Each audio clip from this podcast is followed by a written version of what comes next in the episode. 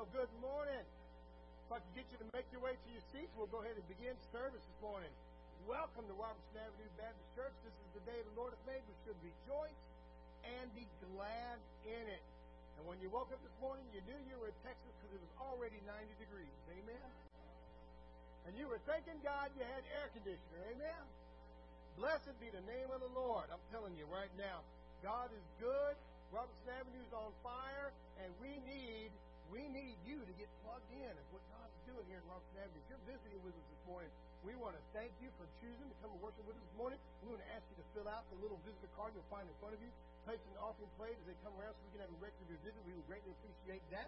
Uh, if you're watching online, we want to invite you to come and be a part of what's going on at Robertson Avenue as well. In the meantime, I want to fill you in with a little bit of what's happening at Robertson Avenue. Our youth have returned from camp. I think we're done with camp this year. Uh, so we had one one young lady go out, and she came back saying she had a marvelous time. And I'm gonna snitch on her a little bit here. I said, "Would you like to share a little bit about your experience?" She said, "I would rather not." But she, she, had, she said she had a fantastic time. And so look for some pictures about that in next week's slides, as Congress Bagdasarian had sent to us a few of those pictures. And we got her in a couple of those. She just doesn't know about them yet. All right. With that being said, you'll look inside your bulletin, you'll find that we have a flyer, an insert inside. These are our back to school supplies we need for our drive. Out there in the foyer, you'll find a bin set up there. If you would be uh, willing to donate those and be a part of those, they're going to our Robertson Avenue Drive. To get those together, we give them to needy families, needy people inside our church. And so if you know of anybody who might need some of those, you'll get with our family coordinate, uh, coordinator, Sister Amber Wiseman. She'll be happy to work with you, getting some of those supplies to them. In the meantime, if you prayerfully consider being a part of that, we want to appreciate you already. If you'll look to my right, you'll see we have a brand new piano here. And yes, thank God. Yeah, blessed be the name of the Lord. That was a long time coming. We've been working on that thing for uh, about 10 months, 8 to 10 months of getting that here. And it finally got here this week, and the guys got together, and they worked wonderfully getting it in, getting it out, setting it up and getting the old one out. Let me tell you, uh, that was a, a wonderful and beautiful time. And I've been asked if we could come together and, and dedicate this piano this morning to God. So I wonder if you could take just a minute out of our normal schedule, and I'd like to ask you to pray with me with this piano. Can we do that? And if you feel so led, come on up here and pray with me. let's just ask God to take this piano and use it to His glory. Come on. If you feel led, come on up here and pray with me.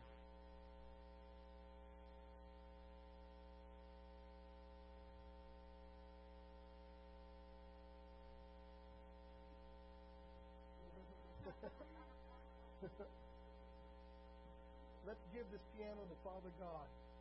Father, we come to you in Jesus' name. We want to thank you that you have allowed us to use this wonderful piano. And Lord, as we accept the gift you've given us, we just dedicate it to you, ask you to take charge of it, Lord God. And every tune that comes out of it, every song that's played out of it may be glorifying to you, Lord.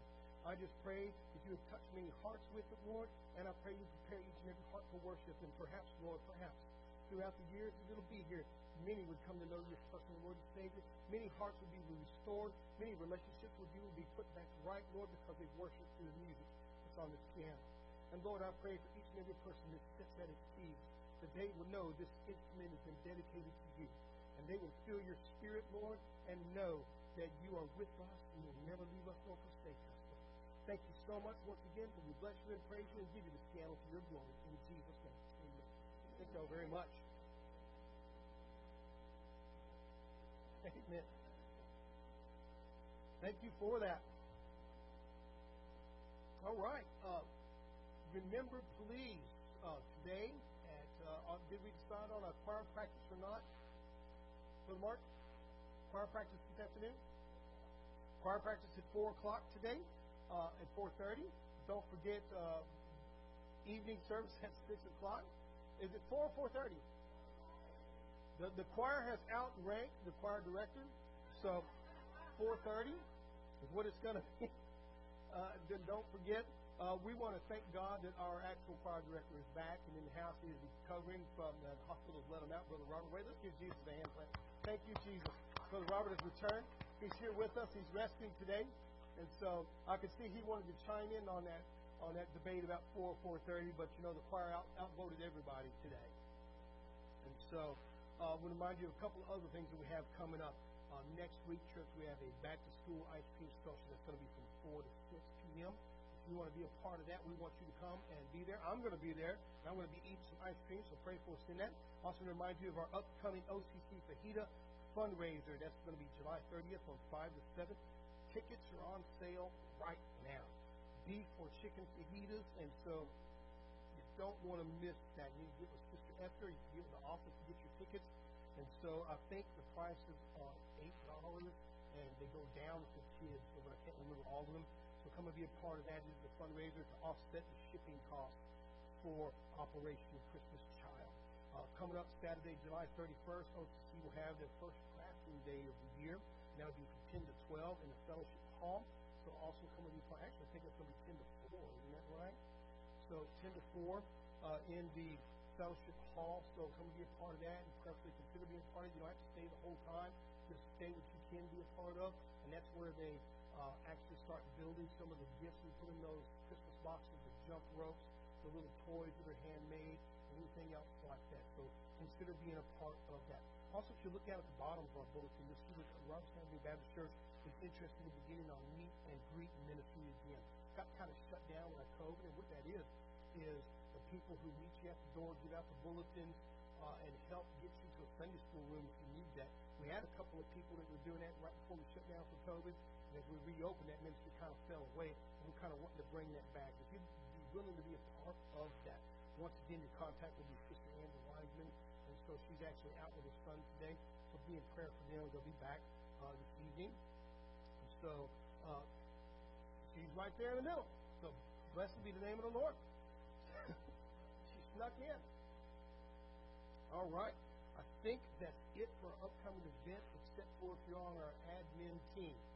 Admin team will be meeting this Saturday at 10:30 in the main office. So be prepared to be a part of that if you're on the admin team. Uh, the men got back from our Promise Keepers rally, and judging by the pictures, they had an amazing time. And perhaps you've seen some of them on the slides. Feel free to laugh out loud. Amen. So it was a beautiful, beautiful time, and we are so grateful that God has brought them and our youth back safely. And now we're getting ready for our women to go out in September for the Women of Joy. Think that's it for upcoming announcements. With that being said, let's go to the Lord in prayer. And after we pray, would you turn around and welcome the person immediately next to you and around you, and we'll get into our normal worship. Father, we come to you now in Jesus' name. Thank you so much, Lord, for the opportunity to gather today in your house. That you bless us, touch us with your spirit. And I pray, Lord, that you would reach out and move in us, move in our lives, move in our heart, Lord. There would be revival today. There would be renewal. There would be restoration today. I pray, Lord, you grant each and every heart to hear your word through worship. And I pray, Lord, that we will worship you in truth and spirit. And I pray, Father God, that we will give you all the glory for what you do today. For in Jesus' name we pray. Amen. You please rise and welcome your neighbor.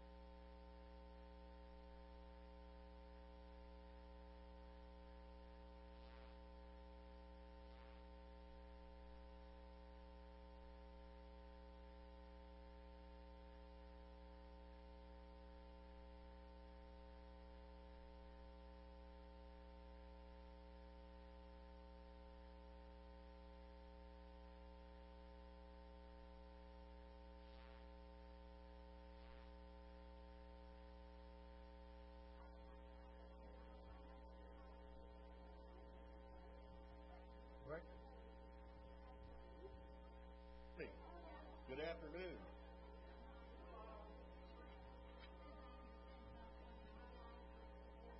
As you make, make your way back to your seats, I'm going to ask that you all stand, and we will begin our music, and worship.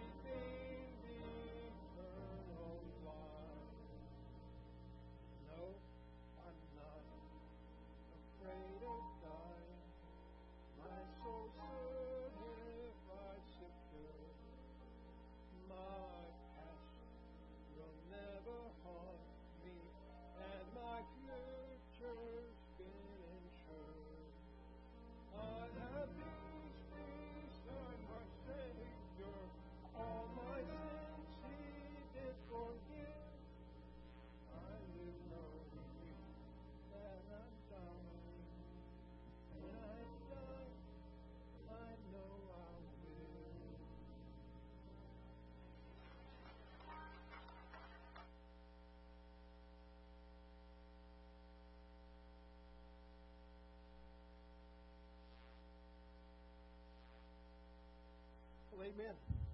Blessed be the name of the Lord. let me tell you, how do you follow something like that? If I were to stop right now, that'd be a good sermon. Amen. My goodness, if you have your Bibles with you, turn with me, please, to the book of Joshua, chapter 14. Book of Joshua, chapter 14. A very special message I want to share with you this morning entitled, Give Me This Mountain.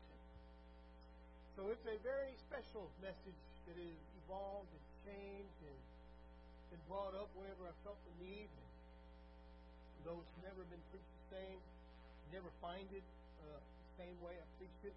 I'm one of those that have never written this one down before. And I've preached this message in 30 years of ministry just a few times. Give me this mountain. So it's going to talk a little bit about two important pictures in Christian life. let's go to the Lord in prayer, shall we, Father? I want to thank you for the wonderful, wonderful worship service we had. And I just pray that each hear the heart and be prepared, Lord, for your word right now. That if there be anybody here that needs to come to know your personal Lord and Savior, or anybody, Father God, that needs to get their walk back with you, would you let them do that day?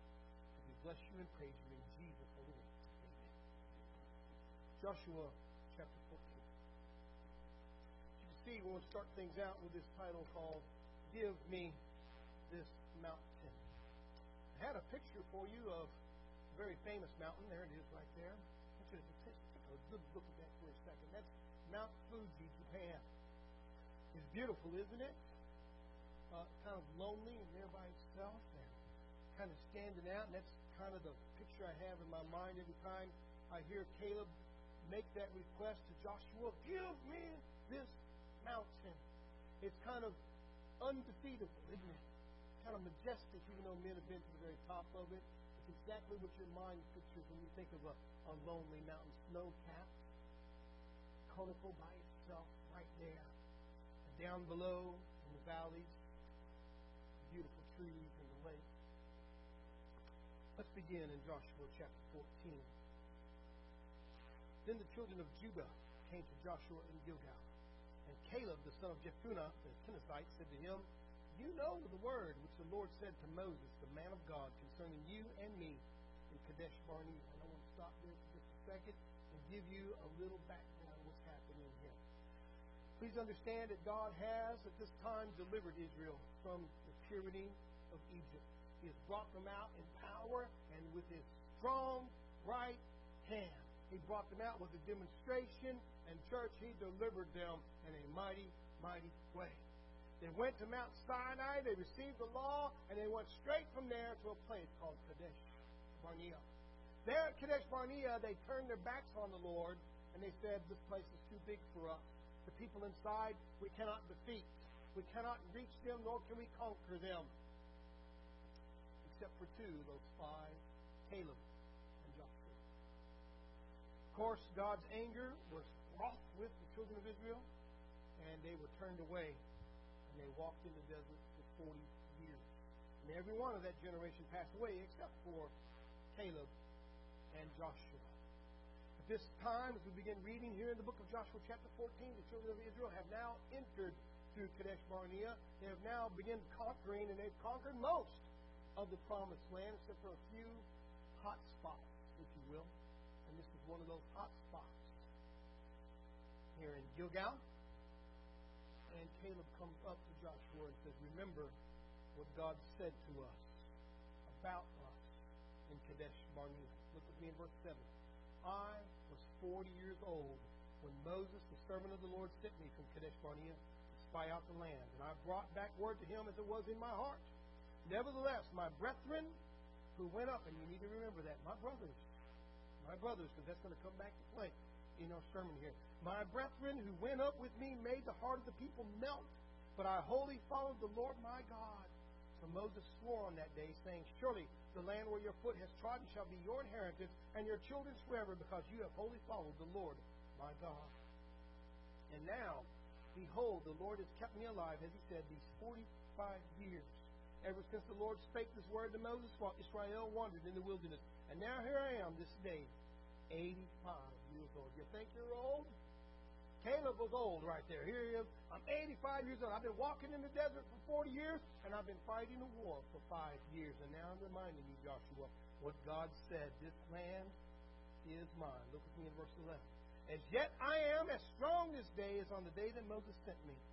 Just as my strength was then, so now is my strength for war, both for going out and for coming in. Now, therefore, give me this mountain of which the Lord spoke in that day. For you heard in that day how the Anakim were there, and that the cities were great and fortified. It may be that the Lord will be with me, and I shall be able to drive them out, as the Lord said. We begin this message this morning with these two thoughts. I truly believe that when we consider Christianity, church, there are no greater characteristics of a Christian than prayer and faith. Can I get an amen on that? Every Christian should be known by their ability to pray. Every Christian should be known that they are prayers. Why should we be known as prayers? Because, church, if we're not talking to God, we're out of we're we're we're, we're just unplugged, aren't we? If we're not talking to God, we're out of His will. If we're not talking to God, we're doing something wrong. And if we're praying, then we're going to find ourselves doing. How many of you know the two go hand in hand? If you're a prayer, you'll find yourself doing. If you're doing things without prayer, you're finding yourself messing up. Somebody say amen. When you try to do things on your own, you end up messing up things. When you do things through prayer, through God's Word, you find yourself doing God's will.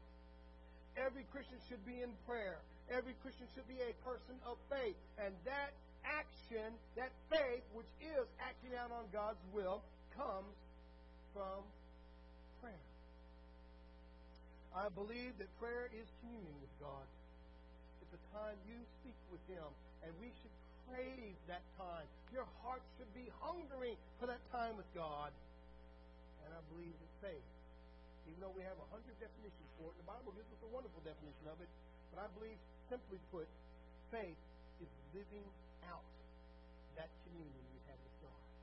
That time you spent with God where He spoke to you, that time you spent with God where He inspired you, that time you spoke to God where He forgave you, and therefore we should go about forgiving others. Can I get amen on that? We should be living that faith out. Now let's look this morning at a few examples of prayer becoming action. Of course, we're going to take a good look at Caleb because his faith becomes action. And his prayer to Joshua is, Give me this mountain. But it's more than just to Joshua. It's a reminder God, you promised to me, give me this mountain. And some of you, listen to me good this morning, some of you have been faced a mountain for many years. And you've been afraid to climb that mountain. You know there's giants there. You know there's a scary army there. You've been avoiding it because there's things there you don't want to see your face. We're also going to take a look at another character. His name is Gibbet. That's how you say it in Hebrew. Gibbet. Jabez. And I know that there's been a book written about Jabez, and it was a big Christian fad for a hot minute. And we're going to take a look at him anyway. And what you'll learn about him today may inspire you to be a little bit more like him. First, let's take a look at Caleb. I have a picture here of Caleb, perhaps on the mountaintop and as he's praying there, give me this mountain. I want you to picture yourself this morning looking at something that's impossible, looking at something you know you cannot climb, looking at something you know you cannot defeat, looking at something you know you can never make it to the top of. You don't have the strength, you don't have the understanding, you don't have the reasons, the resources, you don't have any of it. But I want you to know this morning our God is unstoppable. Amen. Our God can bring us to the very top of that mountain. And what we've got to do is become people like Caleb. We've got to start crying out, God, give me this mountain. Now, Caleb was one of those two original slaves who left Egypt. Only Joshua and Caleb remained to enter the promised land. Please remember that he told that story to Joshua. He reminded Joshua, I was there. I gave a good report. I told them that God is more than able to deliver us. God is more than able to give us the promised land. And my brethren caused the heart of the people to melt. So we're going to see some similarities between Jabez and Caleb this morning. The second of those slaves, of course, is Joshua, to whom Caleb is requesting this mountain. Joshua has been placed in charge of the Israelite people. Remember, he was the understudy, if you will, of Moses. And when Moses died, then of course Joshua took over and he brought the people into the promised land. So, what made Caleb so unique, you might ask? You might be asking yourself this morning, what in the world made him so different? Well, number one, he was old. Go like this, guys. You might be sitting in the church today, and if you have been in the church for a couple of years, you've said these words. I guarantee it. Where are our young people? Have you said that before? Have you ever looked around and you said, Where's our youth? They're not in the choir. Maybe they're back there in the, in the youth room. I don't know where they are. Then you've looked in the smaller churches and you've seen the older people there, and you've said this as well. We're literally dying out. You ever said it? You've been guilty of that? Don't say amen. Okay? Don't do that this morning. Have you ever thought that? You ever thought that before? We're literally dying out. We're not reaching the young people. I want you to know, now listen to me good. I want you to know that Caleb was nowhere near young. He was 85 years old, and he still requested of God, Give me this mountain. And I know you might be thinking right now, I'm too old to reach a young person, but I want you to start being a Caleb and start saying, God, that's a mountain I've been afraid to climb. That's a mountain I've been afraid to get to. But with you and in your strength, Give me this mountain. Have you been saying that lately in your heart? Where are our young people? Where are they? We can't reach them. We'll never get them. The church is boring. They ain't been to Robertson Avenue, have they? church is boring. No, it's not. We need to start praying to God right now. There's a mountain in front of us. It's been there for years, and we've been afraid to climb it. We've been afraid to get to the top of it. We've been afraid of what we might find when we get there. I don't know about you, but climbing a young person's mountain is always a scary thought, let alone looking in their closet. Somebody say amen. Now, Caleb is from a Hebrew word, and it didn't really come out good in my PowerPoint, Kalel, right there, and it is from an unused root, the Hebrew word meaning to yelp, as in a dog's yelp, to attack. You ever had a dog yip at you when you scared them? You ever had a dog actually come at you to bite you, and if you kick out, the dog yelps even though you didn't touch it? That's Caleb's name. It's a dog's yelp. It's a yelp that's there. It only comes out of a dog in fear. It only comes out of a dog when there's something wrong. That's Caleb for you. And he lives up to that name. All Jewish people live up to the name for the most part. And incidentally, Caleb only yelped when there was something to say. In fact, was, his name was often given as a foy, as a dog's yelp, meaning you sound like a dog, you talk like a dog, you smell like a dog, you might be a dog, boy. Caleb, a dog's whelp. Think right now of a dog's barking. This dog only barked when there was a reason to bark. This dog only spoke, if you will, when there was a reason to. When people began to listen to Caleb, he only barked if there was a reason. He became a faithful and true witness. And that's the characteristic number one that Christians need to put in their hearts and put in their lives today. If you're going to be a Caleb kind of prayer, you need to start becoming a dog's whelp. You need to only speak when you need to speak. You know what? I want you to know right now that God has given us two ears and only one mouth, and we need to spend twice the time listening as we do talking. Can I get an amen on that? We need to start learning like Caleb. We need to start being like Caleb. Sometimes we talk entirely too much when we should be listening. How many of you know also the gift of listening comes from your heart? If you love somebody, you will listen to them. How many of you know there's an ear in the word heart? Think about it. Think about it. There's an ear in heart. And if you love somebody, you'll start listening to them. Caleb was a dog's whelp. He only spoke when he needed to speak. He only spoke faithful and true sayings, and Christians need to start doing that as well.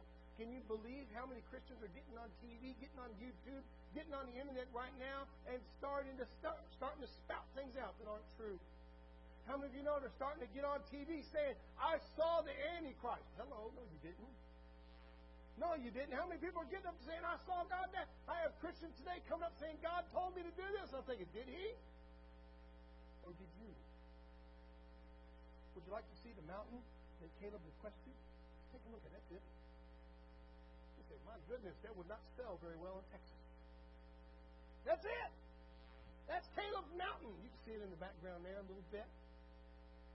Looks kind of like Texas, doesn't it? A little bit. All we need is a prickly pear in there. How many of y'all know bluebonnets grow quite well in, in Israel? They do. Pomegranates also grow quite well in Texas. Go like this. I got one growing in my backyard right ah. now. And when I get some fruit, I'm going to eat it. and someone told me, share, Pastor, blessed be the name of the Lord. That's the mountain right there that Caleb requested.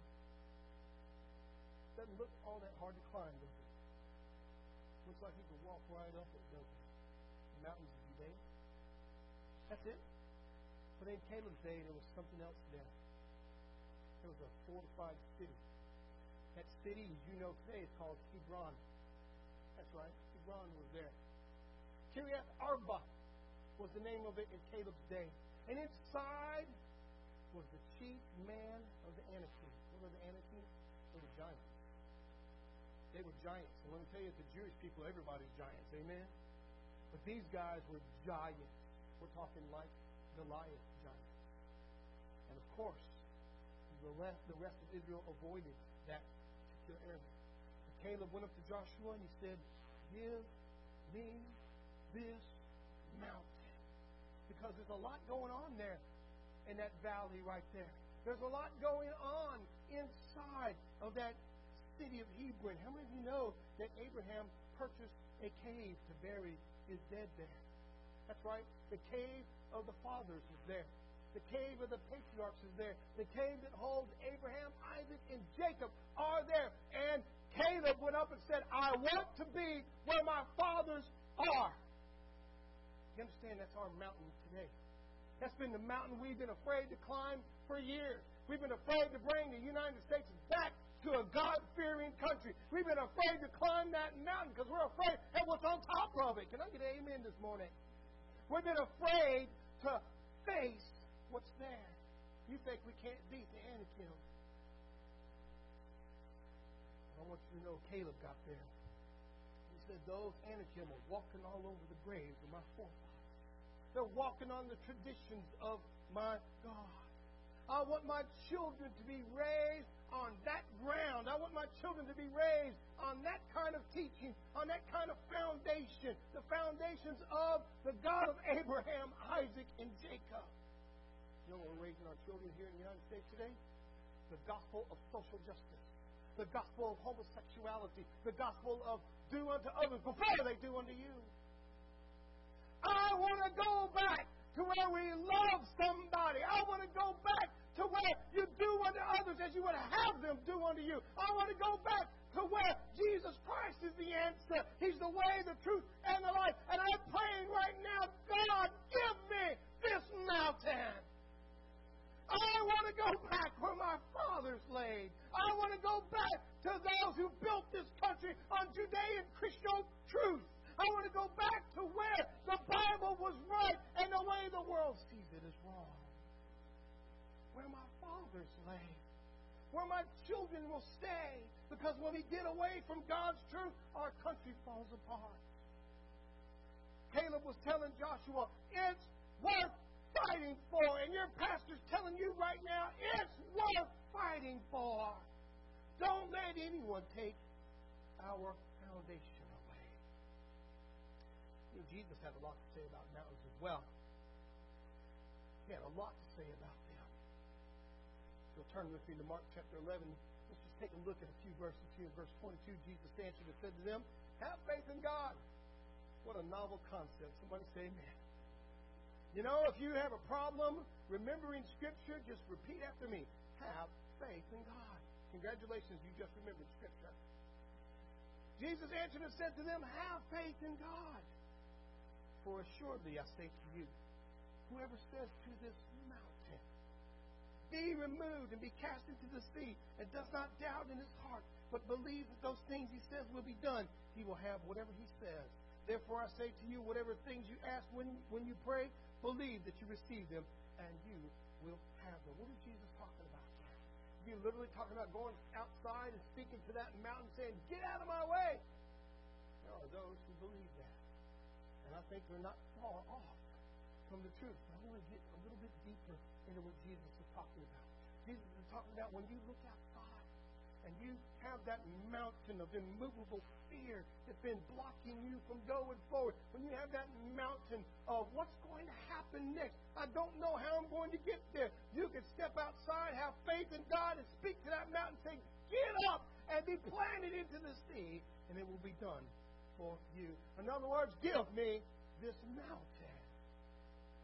Let's look at our second guy quickly now. We've learned from Caleb that we need to be truthful.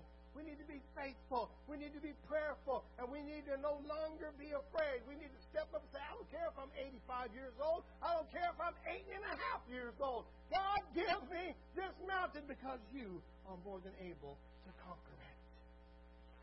Let's look at Jabez now. There was a famous book out there called The Prayer of Jabez. And if you've read that, congratulations. It's a good book.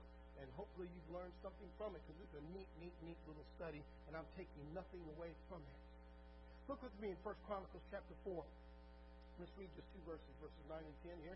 The Bible says, Now Jabez was more honorable than his brothers. Kind of sound familiar? Because Caleb actually had a problem with his brothers. Remember? My brothers made their hearts melt.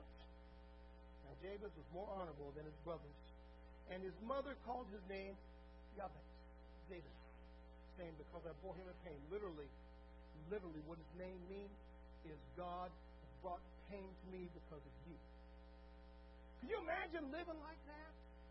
Could you imagine being that boy where his own mother says, You're the reason why I'm hurting. You're the problem in my life. You're the reason that brought me pain. Now, we don't know what happened there. Perhaps Jabez was born, and the father said, That's the ugliest kid I've ever seen. Goodbye. Perhaps there was another reason heartbreak. Perhaps he said, I can't afford to feed another child. Perhaps he told her, go on to the abortion clinic. That's right. Perhaps he'd been right there. Jabez was born anyways. And his mother named him, and I bore him in pain. You have brought me nothing but pain and misery, Jabez. Look with me in verse 10. And Jabez called on the God of Israel, saying, Oh, that you would bless me indeed and enlarge my territory, that your hand would be with me, and that you would keep me from evil, that I may not cause pain. So God granted him what he requested. Got a picture of Jabez right there. Right off the book. It's public property. Let him take that. That's what he may have looked like. There he is praying with his hand out. God bless me and bless me indeed. Enlarge my territory that I might not cause anybody pain. You wonder why he's making that prayer? Name. I don't want to live up to my name. Let's take a look at another picture of Christian life. Who is Jabez? Well, the Bible tells us he's more honorable than his brothers, than his brethren. We had the same similar characteristic in Caleb, didn't we? I was more honorable than the other spies. The Bible also tells us he prayed. And then finally, God answered. That's about all we really know about Jabez not all we really know, but we do know a few things. He's just like Caleb. Remember, he's more honorable. Caleb was one of just two who survived that 40 years of wilderness wandering because the other 10 melted the hearts of them. Caleb was more honorable than his brethren, and Jabez was more honorable than his brethren. We don't know much about his brothers either. But if Jabez is more honorable than them, we can start putting together a picture, can't we? What kind of brothers do you think he had? They must have been bullies. They must have been highwaymen. They must have been robbers and thieves. They must have been people that could not be trusted. Incidentally, though, Jabez's name was Greek and sorrow. Literally what his name means. I bore you in grief, and you bring me nothing but pain. And I'm blaming you, and I'm blaming God for bringing you into my life. He was named for grief and sorrow. Take a look at Jabez's name in Hebrew here. We'll get to it in just a second. There it is right there. Yabetz, Hebrew word. From an unused root, always, probably meaning to grieve. Sorrowful, Yabetz, the name of an Israelite, and also of a place in Palestine. His mother named him Grief. Think about that for a second. What does your name mean? To you? Today, kids are named Tom, Bill, or Harry, and that's all it means Tom, Bill, or Harry. Jabez had a name that means, I'm sorry you were ever born. Do you hate your name? That's a problem some people bring to me in my office. Pastor, I don't like what mom named me. I'm thinking, probably better than some names people have called you. I'm a realist. Have you ever been called a name before? I answer to just about anything but Bubba Schmack. Don't call me that. Now, some of y'all are coming down to my office tomorrow and say, Where's Bubba Schmack at? Do you hate your name? Could you imagine being named God has given me grief? Could you imagine being named like that? Now I want to tell you a story about something that happens in church. Go with me to the 1980s. I know that's a whole time travel right there. Amen. Parachute pant and break dancing right there. But we're going to Great Britain in 1980. I don't know what they did in Great Britain, but it wasn't as cool as the United States. Amen. Great Britain, there is a hotel. The hotel is famous for its cuisine. Has a great restaurant down at the bottom. It's famous for it. It's home style, yet very good cuisine. One Sunday afternoon, their specialty was spaghetti. Cook ran out of mushrooms. She looked out the back door, and growing outside was a whole bunch of mushrooms. They looked just like store-bought mushrooms. So she thought to herself, I can't get to the store. It's 1980s. All the stores are closed on Sunday afternoon. I need this. I have a whole crowd of rich, famous people inside my lobby, and I need to feed them. So she took a little bit of her uncooked meat. She wrapped up a mushroom in that meat, fed it to the old dog, and watched the dog for a few minutes, and nothing happened. She said, Must be a good mushroom. So she just picked them up off the ground. She cut them up, washed them up, served them up, and everything was fine. She talked to the owner and said, This is what I did. And the owner got a little bit nervous. Oh, goodness, can't believe you did that. They started watching the people, and everybody seemed happy. About 30 to 40 minutes later, the cook came back just as white as a sheet of paper. Talked to the owner of the hotel. She said, Ma'am, the dog is dead. The owner immediately ran into the lobby, jumped up on an empty table, and said, Oh my goodness, we ran out of mushrooms, so we plucked some out of the backyard and we fed them to you. Immediately, everybody in that lobby started getting sick. They started throwing up. I know it's a picture you don't want to see. Especially right before lunch, amen? Some of you are planning on having spaghetti leftovers. You know, I'm not having that now. However, she said, This is what we did. We ran out of mushrooms and they looked fine, so we gave some to the dog, and the dog died. Immediately, he started complaining of stomach pain. They called ambulances, and several of them were getting their stomachs pumped. And finally, someone came up to the lady and said, Ma'am, I have no problem at all, and I ate two or three helpings of that spaghetti. What's going on here? She said, I don't know. Let me go talk to the cook. So where'd you get those mushrooms at? She said, Right there. Showed her what she got. She said, Let me see the dog. She said, You can't see that dog. She said, Why not? She said, Well, the truck that killed it just made a mess of it.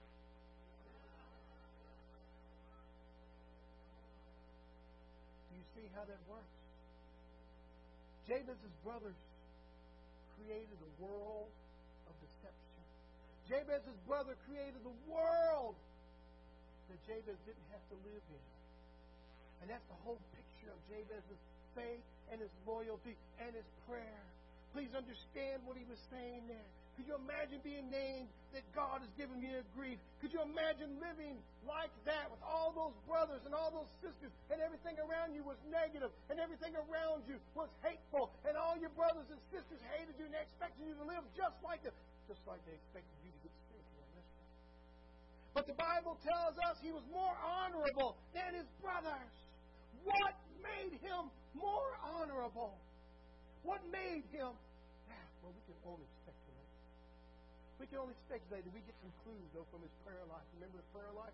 As he prayed, he said, God, enlarge me. God, help me not to hurt anybody. Help me not to be an evil or a grief to anybody. In other words, what he's saying is, God, I don't want to live up to my name.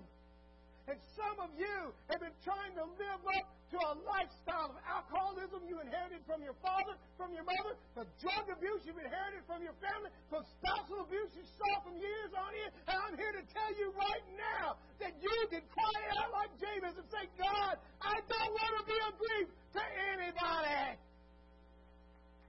Hallelujah. He was more honorable than his brothers. I don't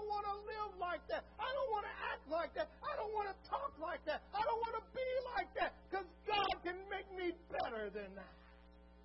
I don't have to be that God. Now, when we hear the name Jabez, we don't think grief or sorrow. We think a prayerful person, don't we? If God can take Jabez and turn him into a powerful little book, imagine what he could do with you. What's your name? Tom, Bill, or Harry. Could you imagine that right there? The prayer of Harry. The prayer of Bill. The prayer of Tom. Not Tom Cruise, amen? I don't have to live up to that name. You don't have to do that. We heard a wonderful song from our brother Frank a minute ago. He said, My past doesn't have to haunt me anymore. My God can change me. And that's what the prayer of Jabez is all about. I don't have to live up to my past. I don't have to be what the world expects me to be. I can be more than conqueror through Christ who strengthens me. He was more honorable than his brothers. What made him honorable? He decided in his heart of hearts, I'm not going to be what my family destined me to be. That circle breaks right now. You know what else the Bible told us? Look at me in chapter in verse 10 there. The Bible says, And Jabez called on the God of Israel. Let's just read it together. Saying, Oh, that you would bless me indeed and enlarge my territory. You know what's funny? Most of us focus in on that, don't we? Bless me. You know what I call that? Health wealth gospel. Prosperity gospel. Bless me. Give me some money. Give me some land. Give me, give me, give me. That's not where the blessing came in. The blessing came in down here at the bottom. That your hand would be with me, and that you would keep me from evil, that I may not cause pain. My family destined me to cause that pain. But in you, there's deliverance. In you, there's change. In you, I can be born again. And Yahweh doesn't have to be pain and grief. Yahweh can be prayer and faith. The Bible tells us God granted him what he requested. Go, go back up to the top of those verse. And Jabez called on the God of Israel. What made Jabez different? What do you think happened to Jabez? All those brothers and sisters and mothers, family all around him. What made him different? Perhaps he experienced some of the same pain. Perhaps you have. Perhaps he experienced what it's like to live like Jabez, life full of pain and grief.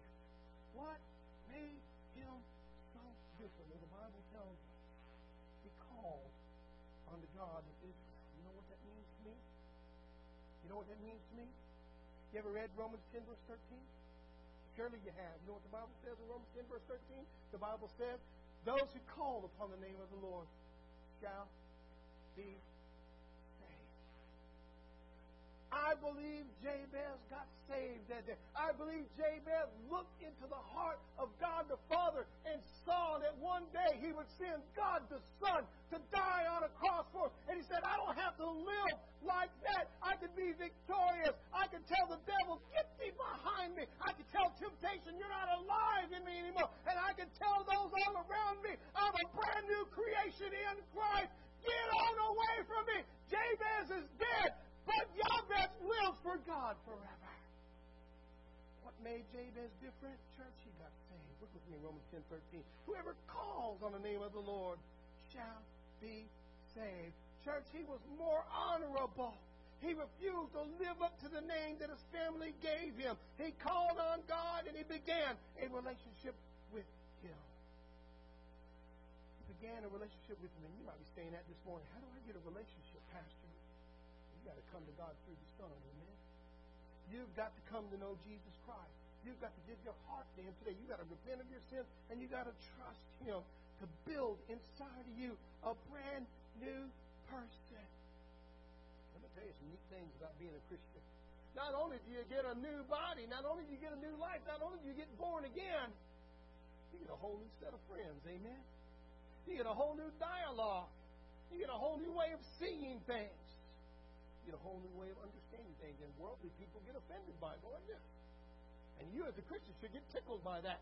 Thinking, I used to live like that. But I want you to know there's a better way, Jesus Christ.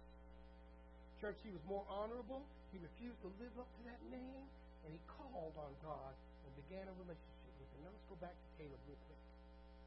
Let's go back to look at what Caleb did. Caleb said, Joshua, give me this mountain. And you might be sitting there saying, I've got all these things against me, Pastor. I have a past that haunts me. I have family history. It's in my genes. It's in my DNA. It's not my fault. Well, then whose fault is it? Well, not mine. Well, that's why you had a problem with God. Because God needs you to come to understand that what you do is because you did it. Nobody else but you. God wants you to understand you make the choices that puts you in action. And when you put Jesus in your heart and you start letting Jesus make the choices, you'll find yourself going where God wants you. Caleb went to Joshua and said, Give me this mountain. I know it might seem inclinable. I know it might seem impossible. I know it seems like the people inside cannot be beaten. To know the rest of the story of Caleb? Caleb wins Kiriath Arba. He renames it Hebron. And Hebron still stands today. It's still there. You can go to Israel and see that city today. If you will come to Jesus, what he will build inside of you will stand the test of time. What he will build inside of you will be there when he raptures the church out. You know what the Bible calls it? He'll seal us. Somebody say amen. With the Holy Ghost. And he'll take it out when he's ready to rapture us. We're going to close in a word of prayer, and if he has spoken to you this morning, would you be willing to tell God, give me this mountain? Would you be willing to tell God, I don't want to end up being a Jabez. I don't have to live like that. I can come to you and be more than what I was destined to be. I can be blood bought. I can be redeemed. I can be renewed. I can be reborn. I can be your imagine how Jabez felt? I'm not a child of grief and sorrow anymore. I'm a child of the King. Amen. A difference that made in him. It can make a difference in you. And I want to invite you this morning to come and put Jesus in your heart. And perhaps you say, Pastor, I'm not living right.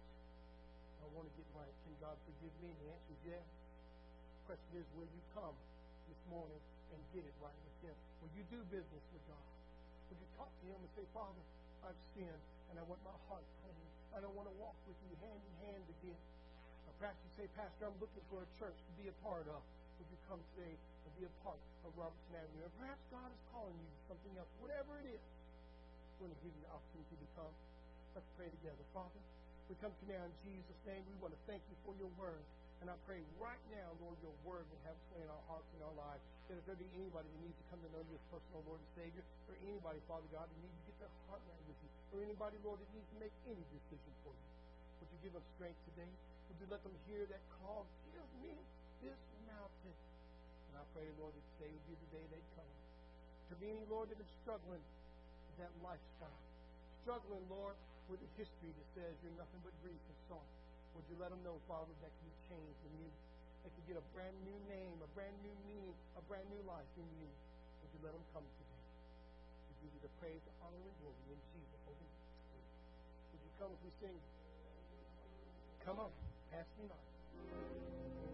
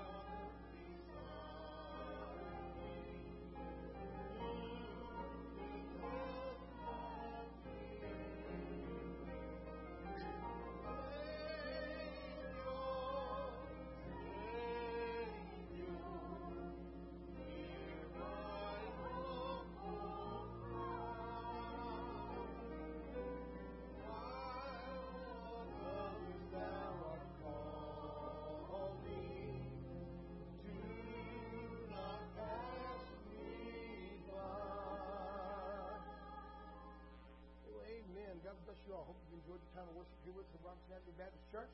It's actually 12 o'clock. No, well, now it's 12 01. We're going to beat the Methodists to Taco Bell. Amen. Hallelujah. All right. Ready to roll out there. I want to remind you that today at 4.30, choir practice. Remind you of worship service tonight at 6 o'clock. I want to remind you of experiencing God tomorrow at 6 o'clock. If you're in that group, let me tell you, almost every one of you reported to me this week that I've never been so attacked by the devil. Don't give in. Stay with Jesus. Stay involved. Stay committed.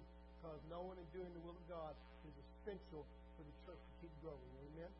So be a part of that and stay in prayer in that. Don't let the devil win. All right? Uh, I'll see you tomorrow at 6 for my Experiencing God class.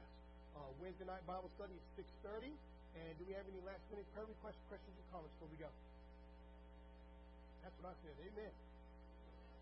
With that being said, oh, there we go. Kate.